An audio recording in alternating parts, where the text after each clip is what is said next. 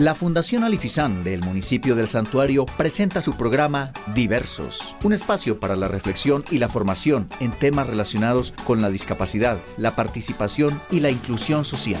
Bienvenidos. Muy buenos días, les doy la bienvenida a este su programa Diversos, un programa de la Fundación Alifizán. Yo soy Sara Gómez, directora de comunicaciones de la Fundación y como ustedes saben, cada ocho días estoy feliz de estar por aquí. Hace ocho días estaba un poquito enferma, entonces quienes estuvieron en el programa radial fue David Bonilla y Sandra Ocampo con un programa espectacular. Pero estoy hoy de vuelta ya dándola, dándola toda, con mucha alegría y bueno, con un invitado muy especial. Pero antes de saludar a mi invitado, quiero agradecer y saludar una vez más a la administración municipal con la gente por el santuario, quienes hacen posible eh, este programa radial quienes han estado tan comprometidos con los temas relacionados con discapacidad, con inclusión, con diversidad. Y también, obviamente, a la emisora Aso Comunal Estéreo 89.4 FM, que con tanto cariño nos reciben durante, desde hace tantos años, cada semanita por aquí, a tener este espacio que se abre a la formación, esta formación que nos lleva a ser más empáticos y poder abrir la puerta a la inclusión. Eh, bueno, les dije que tenían un invitado muy especial, un invitado que seguramente para muchos va a ser muy familiar su voz. Él es Felipe Puerta. ¿Cómo estás, Felipe? Sara, hola, un saludo para ti, muy especial, para toda la familia de la Fundación Danifizán y para los fieles oyentes de diversos. Así es, bueno, para los que no saben, para los que son nuevos en el programa, eh, Felipe fue por un tiempo el director de la Fundación Alifizán también, bueno, una historia larga porque hace poquito fue director, pero hace muchos años fue e inició sus labores, eh, valga la redundancia, laborales en, en la fundación como practicante y es el actual subsecretario de salud de Río Negro. Así que, no, Felipe, gracias por aceptar esta invitación. Yo sé que ahora estás más ocupado que nunca, pero diverso siempre va a ser tu casa, así como la fundación. Gracias. Bueno, hace ocho días hablábamos sobre la importancia de encontrar espacios para tener esos apoyos, para formarnos en temas de, discapacidad, bien sea que yo tenga un familiar con discapacidad, que yo tenga una discapacidad, o simplemente, como lo decía al principio del programa, porque la formación nos va abriendo eh, la mente, el camino, las oportunidades para estrechar esa brecha que hay en el tema de inclusión. Hace ocho días hablábamos con Sandra y con David, bueno, hablaban ellos eh, sobre la charla que hubo sobre autismo en positivo, que la dictó Tatiana Luis, una española muy, muy tesa, eh, que precisamente se ha dedicado a estudiar el autismo, pero viéndolo así desde sus capacidades, no, no, no desde las barreras o desde los detonantes o, o las cosas que muchas veces se nos vuelven como un yugo gigante, sino viéndolo en positivo y ver todas las bondades que hay cuando se encuentra el apoyo requerido, cuando no se pone una barrera. Y precisamente pensando en esto que habíamos hablado, que me quedé reflexionando mucho, eh, escuchando el programa, eh, David y Sandra hacían énfasis en hay que buscar ayuda, hay que buscar fuentes de información, hay que buscar fuentes de formación. Y hay muchísimas metodologías, muchísimas formas de recibir apoyo eh, y de formarnos, valga la redundancia. Y por eso invité hoy, el día de hoy a Felipe, porque Felipe no solamente es un gran conocedor en temas de discapacidad por su experiencia, tanto en, en, lugares que trabajan con discapacidad, que ha sido como su recorrido laboral, sino también ahorita en la subsecretaría, sino porque Felipe, cuéntanos tú un poquito más, tú estás haciendo o hiciste unos estudios en una nueva metodología que, nació en el Brasil. Cuéntanos de qué se trata esto, cómo se llama y empecemos a indagar y a profundizar en este tema. Claro que sí, Sara. La historia es la siguiente. Yo, eh, aparte de ser psicólogo, tengo una maestría en intervenciones psicosociales de la Universidad Luis Amigó y debo confesarles que cuando terminé la maestría no entendía cómo llevar a la práctica la intervención psicosocial. Mm, no, no fue tan fácil en finalizar la maestría. Entonces seguí buscando alternativas, interrogando los textos y eh, en medio de esa búsqueda llegué a algo que se llama terapia comunitaria integrativa. La terapia comunitaria integrativa mm, se define de muchas maneras. Hay una que a mí me gusta mucho. Podríamos decir que es una práctica que posibilita la creación de redes de solidaridad y apoyo mutuo y que moviliza los recursos y las capacidades de las personas, las familias y las comunidades y que activa la dimensión terapéutica, es decir, la dimensión transformadora del grupo. Aquí terapéutico no se asume en el sentido psicológico o clínico. Cuando hablamos de terapia comunitaria integrativa y de lo terapéutico, lo hacemos apelando al significado original de esa palabra. ¿Qué cuál es? Que en griego, que en griego es terapia y que significa acoger, sostener, acompañar, escuchar. Eso es lo que hacemos en terapia comunitaria integrativa. Es una práctica, pues, donde el protagonista es el grupo, donde se privilegia la sabiduría comunitaria, ¿sí? Y tiene unas eh, características que la hacen muy diferente de otras prácticas a las que se puede parecer, porque es muy fácil relacionarla rápidamente. Ay, esto parece un taller reflexivo, esto parece un grupo operativo, un grupo de apoyo o un grupo de ayuda mutua. ¿Qué bondades tiene? Que en terapia comunitaria se reconoce que en las personas, las familias y las comunidades hay problemas, hay sufrimiento, hay dificultades, pero que no solo hay eso, que también hay recursos, hay herramientas y hay capacidades que se han desarrollado producto de la interacción con esas dificultades de la vida. Y manejamos una metáfora muy bonita, que es la metáfora de la perla. Muchas personas no saben de dónde vienen las perlas. Sabemos que las perlas son muy bonitas, son muy costosas, están presentes en collares muy finos de celebridades o en atuendos muy costosos, pero no sabemos lo siguiente. Eh, las, las ostras están en el mar y a esas ostras les entran piedritas o arena que las lastiman, que las hieren. Y como mecanismo de defensa, ellas segregan una sustancia que se llama el nácar. Y capa tras capa de nácar se va formando la perla. Es decir, sin herida no hay perla la perla es producto de las heridas. Y en nuestra vida pasa igual. Nuestros recursos, nuestras herramientas, nuestras capacidades vienen de las dificultades, de los retos a los que nos vemos enfrentados en nuestra vida cotidiana.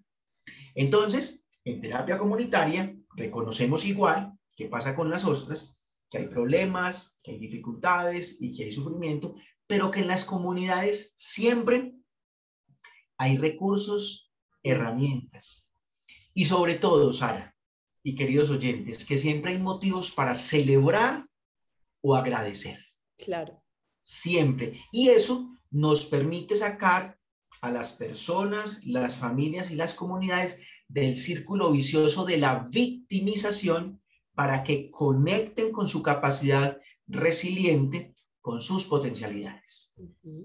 Es muy lindo, Felipe, esto que dices, porque, bueno, yo aquí voy tomando nota para que no se me pierda, porque realmente es algo muy nuevo. Entonces, antes de, bueno, lo voy a hacer como este micro resumen, que de pronto me sirve a mí y quizás a los oyentes, es una práctica que posibilita la creación de redes de solidaridad. Y estas redes de solidaridad movilizan capacidades y recursos, ¿cierto? Entonces, veíamos que en, la, en todas las comunidades, en, en nuestra humanidad, hay problemas, pero no solo problemas, ¿cierto? Y son estos, si nos quedamos viendo los problemas, pues vamos a ver siempre problemas, pero no solamente hay problemas, también hay soluciones, también hay capacidades, también hay recursos que nos ayudan a eh, desarrollar, esto que tú decías tan lindo, esta capacidad de resiliencia, que yo creo que en temas de, de discapacidad sí que hemos visto esto y es como esto que me acabas de decir me, lleva a imaginarme como un recorrido que, va quizás descendiendo al principio, pero luego cuando se da uno cuenta que sí hay capacidad de solución, que sí hay recursos, empieza otra vez uno como a levantar el vuelo y a mirar hacia arriba. Felipe, ¿de dónde nace esto? ¿A quién se le ocurre? ¿Cómo surge la terapia comunitaria integrativa? Claro, la terapia comunitaria integrativa, que es la fundamentación teórica, que es, digamos, el esqueleto, llevada a la práctica, se llama diferente en diferentes lugares del mundo. Porque, porque es flexible. Entonces, esta terapia comunitaria en algunos lugares se llama eh, círculos de escucha, rondas de terapia comunitaria, eh, ruedas vinculantes. Y en Colombia, a esta práctica la estamos denominando círculos de diálogo comunitario. ¿Dónde nace? Nace en Brasil, hace 35 años. En el estado de Ceará, como decir el departamento de Antioquia, mm. en la favela, en, en, la, en la ciudad de Ceará, como, eh, perdón, espérenme que me equivoque, el estado de Ceará, okay. como decir Antioquia. La ciudad es Fortaleza, como decir Río Negro. Y la favela es Pirambú, como decir aquí el Alto del Medio o el barrio Juan Antonio Murillo. Estado de Ceará, ciudad de Fortaleza, favela de Pirambú. Entonces teníamos un abogado promotor de derechos humanos, Ayrton Barreto, que trabajaba con las comunidades y que direccionaba a los, eh, a los hombres, a las mujeres con las que trabajaba, donde su hermano psiquiatra, Alberto Barreto, eh, porque Alberto trabajaba con la Universidad Estatal de Ceará, entonces con sus pacientes los atendía. Un día le llegaron 30 pacientes, entonces le dijo a Alberto, a su hermano, Ayrton, para, para ahí. La verdad, yo no aprendí en la universidad a atender 30 personas en un día. No, pare. Yo me voy con mis estudiantes para la favela. Yo me voy para la favela de Pirambú con mis estudiantes y efectivamente se fue para allá. Desarrollaron varios programas. Farmacia Viva, por ejemplo, un proceso muy bonito de identificar los principios activos de las plantas y poder combinar saber popular con saber científico. Entonces, si tú tienes dolor, toma esta planta porque tiene como principio eh, activo este analgésico, o si tienes una inflamación, eh, entonces aplícate caléndula porque tiene un principio activo que es desinflamatorio, una cosa muy bonita. Pero, digamos, de esos programas, el que más famoso se fue haciendo fue terapia comunitaria integrativa, como un espacio de escucha, para hablar desde el corazón, desde un principio muy bonito, y es el siguiente. Cuando la boca calla, el cuerpo enferma, el alma enferma, y cuando la boca habla, el cuerpo y el alma sanan. Entonces, partiendo de ese principio, se empezaron a configurar unos espacios de escucha, de acogida, de contención comunitaria, que fueron desarrollando una metodología muy bonita, muy poderosa y que combina estructura y flexibilidad. Estructura porque tiene unas etapas, unas etapas, hay un momento de acogida, el momento del encuadre, del feeling, eh, ¿cierto? De que las personas se sientan acogidas, de generar confianza. Luego hay un momento donde se elige el tema porque el facilitador no lleva el tema. El tema lo elige el círculo, porque el círculo es el protagonista. Se pueden plantear varias temáticas y lo más bonito es cuando se elige democráticamente el tema, aclarando que no hay temas más importantes, solo que en cada círculo hay un tema que nos moviliza más, con el que conectamos más. Claro. Bien, después de haber pasado por la acogida y elegido el tema, la persona que trae el tema lo amplía, ¿cierto? Nos ayuda a entender mejor el tema. Luego las personas pueden formular algunas preguntas para seguir ampliando la comprensión del tema. En el cuarto momento ocurre la magia. Ya hemos, nos hemos saludado, hemos dado gracias, hemos eh, conmemorado lo que nos hace feliz, hemos elegido el tema, lo hemos ampliado. En el cuarto momento aparecen las perlas, Sara y queridos oyentes, y es donde preguntamos, ¿quién ya ha pasado por este dolor intenso que nos relata Carlos por la pérdida de su mamá y qué le ha servido o le está sirviendo? Y ahí es donde las personas hablan desde esa experiencia.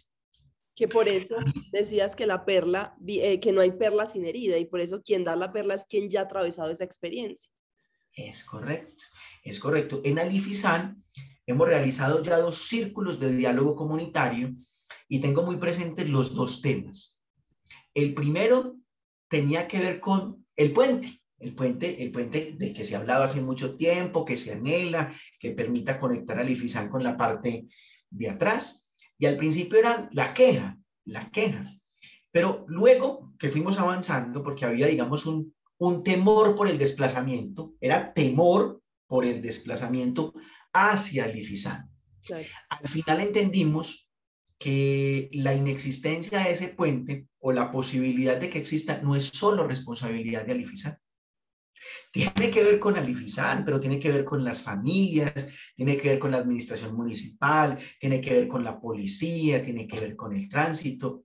Bueno, y mientras el puente se hace realidad o si no se hace realidad, ¿qué otras alternativas hay? recuerdo que las mamás decían, hombre, vea, como yo no tengo para pagar un carro, yo me junto con otras mamás y entre todas pagamos un carro. Otra dijo algo muy bonito, yo le creé un corredor seguro a mi hijo y hablé con las personas de los negocios y las casas por las que pasa para que estén pendientes de él. Un corredor seguro. Otra persona dijo, yo me voy pegadita a la manga, ¿cierto? A la zona segura. Y cuando voy pasando por los talleres, no me escondo, al contrario, saludo. Hola, buenos días, buenas tardes. Y el hecho de que me vean ya a mí me genera seguridad. Mm. Cuando tuvimos el último, hablamos de el miedo, por miedo ante la muerte, por la posibilidad de dejar solo al hijo con discapacidad. Es un temor, es un temor que muchos papás, muchas mamás sienten, porque dicen, bueno, hmm, y si yo que le protejo, le cuido, muero, ¿qué va a ser de él o de ella? Y salieron cosas muy bonitas que hablaban de fortalecer la independencia, la autonomía, de reconocer la inevitabilidad de la muerte y salieron perlas supremamente bonitas que no aplican todas para todos los casos, pero que con toda seguridad quienes participaron de ese círculo se llevaron herramientas que les van a permitir lidiar con ese temor a la muerte por dejar solo al hijo o la hija. Esa es la magia de la terapia comunitaria integrativa. Esa es la magia de los círculos de diálogo comunitario que terminan en la etapa 5 con el cierre, que es un momento para agradecer por las personas que han permanecido en silencio, por quienes han traído los temas, por quienes han aportado preguntas, por quienes trajeron las perlas, aportaron una canción, una historia, una frase, eh, un versículo bíblico, mm, es decir, cualquier aporte es reconocido se preguntan las personas qué se llevan, con qué están resonando, qué les movió de ese círculo y hacemos eh, una acción simbólica que a mí me gusta mucho, el hacernos en círculo, abrazarnos y cantar una canción poderosa de cierre. ¿Qué es eso tan lindo? Es, es, realmente un, una práctica, yo creo que que ojalá todos tuviéramos conocimiento y acceso a ella. Y antes de que nos contaras, te me adelantaste, Felipe, de, de estas dos, eh, de estos dos círculos que hicimos en la fundación, yo te iba a preguntar esto. Esto es una práctica que sirve para todas las poblaciones, para todas las edades, para todas las situaciones socioeconómicas, para todo tipo de problemáticas también, ¿cierto? Es, es, es una todoterreno, Sara. Mira, yo les cuento, He trabajado en Alifizan con personas con discapacidad y sus familias. he trabajado con personas sordas, con personas ciegas, con comunidad LGBTIQ, con estudiantes de psicología, con docentes, con profesionales de equipos de salud mental, de equipos psicosociales. Eh, próximamente la vamos a llevar al barrio El Picacho, en, Medellín, con la posibilidad luego de expandirla a toda la comuna, a ese sector de, de Medellín. Entonces, y sé que en otros lugares del mundo se ha trabajado con víctimas del conflicto, con víctimas de desastres naturales, víctimas de violencia intrafamiliar, eh, con niños, con niñas. Eh, es decir, esto no tiene límite. Es decir, se puede aplicar a cualquier grupo poblacional y con una ventaja que marca una diferencia con respecto a cualquier otra práctica. Yo puedo hacer un círculo de diálogo comunitario con 10 personas o con mil. En Brasil han hecho círculos hasta con 1.400 personas. Entonces, hacen un círculo gigante, dentro de ese círculo otro círculo y dentro de ese círculo otro círculo. Por un principio básico, no tienen que hablar todos, no tienen que participar, pero el hecho de estar conectados, de ser parte de un círculo, de escuchar los aportes, de escuchar inicialmente el dolor, la queja, luego las herramientas, las perlas, luego lo que se llevan, eso les conecta y les permite beneficiarse y es muy poderoso. Felipe, y la pregunta es, ¿estos círculos se pueden realizar no sé, se me ocurre en casa, por ejemplo, eh, sin necesidad de la presencia de un terapeuta externo, no sé, porque me suena que es algo muy, entre comillas, fácil de, de guiar o de llevar y que creo que y siento que puede hacer mucho bien porque lo que entiendo es que como que rompe el cascarón que a veces nos pusimos de, de cubrir el dolor con máscaras o proteger esa herida o proteger ese dolor, eh, casi como como si fuera esta ostra cerrada que no deja ni siquiera eh, nunca abrirse para ver la perla. Entonces, no sé si se puede trabajar en casa de manera muy, muy, muy hogareña. Sí, porque finalmente lo que posibilita es el diálogo existencial, el diálogo auténtico, cercano, el diálogo que cura, que sostiene. Y de hecho, ¿por qué nos animamos a, a traer la Colombia, a sembrar estas semillas? Porque nació allá hace 35 años y aquí no ha podido subir. Mm. Pero estar hoy ante ustedes, estar haciendo todo lo que estamos haciendo, tiene que ver con la intención de sembrar para que germine, para que florezca. La terapia comunitaria integrativa no tiene, no tiene que ser llevada a la práctica por profesionales. No. En Brasil hay aproximadamente 40 mil personas formadas amas de casa, maestros, maestras, líderes comunitarios, personas con vocación de servicio, de escucha, personas con vocación de mejorar las condiciones de vida de las comunidades, de las personas, de las familias. ¿Qué es lo que queremos? Poder traer la formación a Colombia, tener un polo formador aprobado por la Asociación Brasilera de Terapia Comunitaria, hacerlo de la mano de las administraciones municipales y consolidar la terapia comunitaria integrativa como un dispositivo comunitario para el cuidado de la salud. No, demasiado preciso, Felipe. Como siempre, el tiempo es corto. Yo siempre cierro el programa con esa frase, pero no encuentro otra porque es la verdad. Pero no quería irme, Felipe, sin que me des dos o tres palabritas de cómo esa terapia en lo que has aplicado en personas con discapacidad, sus familias y cuidadores, eh, ha sido un instrumento poderoso en este grupo poblacional. Claro. Hay dos cosas que permite. Entender que mi sufrimiento y mi dolor no es solo mío. Cuando yo entiendo eso, reconozco que no estoy solo en el mundo y eso me genera alivio, me genera alivio, me genera reconocimiento, me siento integrado en la comunidad porque puedo identificar que no soy un bicho raro. Es decir, mi dolor no es solo mío. Mi dolor no es solo mío. Y lo segundo es que esta práctica nos saca del círculo vicioso de la victimización en el que es tan fácil caer, tanto para las personas con discapacidad como para sus familias, porque nos invita a ver más allá del problema, a reconocerlo, sí, el problema hay que reconocerlo, pero a ponerle el pecho, como se dice en el argot popular, a reconocer que también hay herramientas, que también hay recursos y que también hay posibilidades que nos permiten encarar la vida y seguir adelante. Qué lindo esto último, Felipe, que dices, porque siento que al poder dar un paso adelante en la victimización, en cualquier ámbito, en cualquier sector, en cualquier grupo poblacional, nos da la, nos permite o como nos da la capacidad de autopermitirnos ser incluidos. Pero cuando yo me reconozco como una persona capaz de ser incluida, pues lo consigo, lo logro, porque yo mismo soy la primer, debo dar el primer paso para esto. Entonces...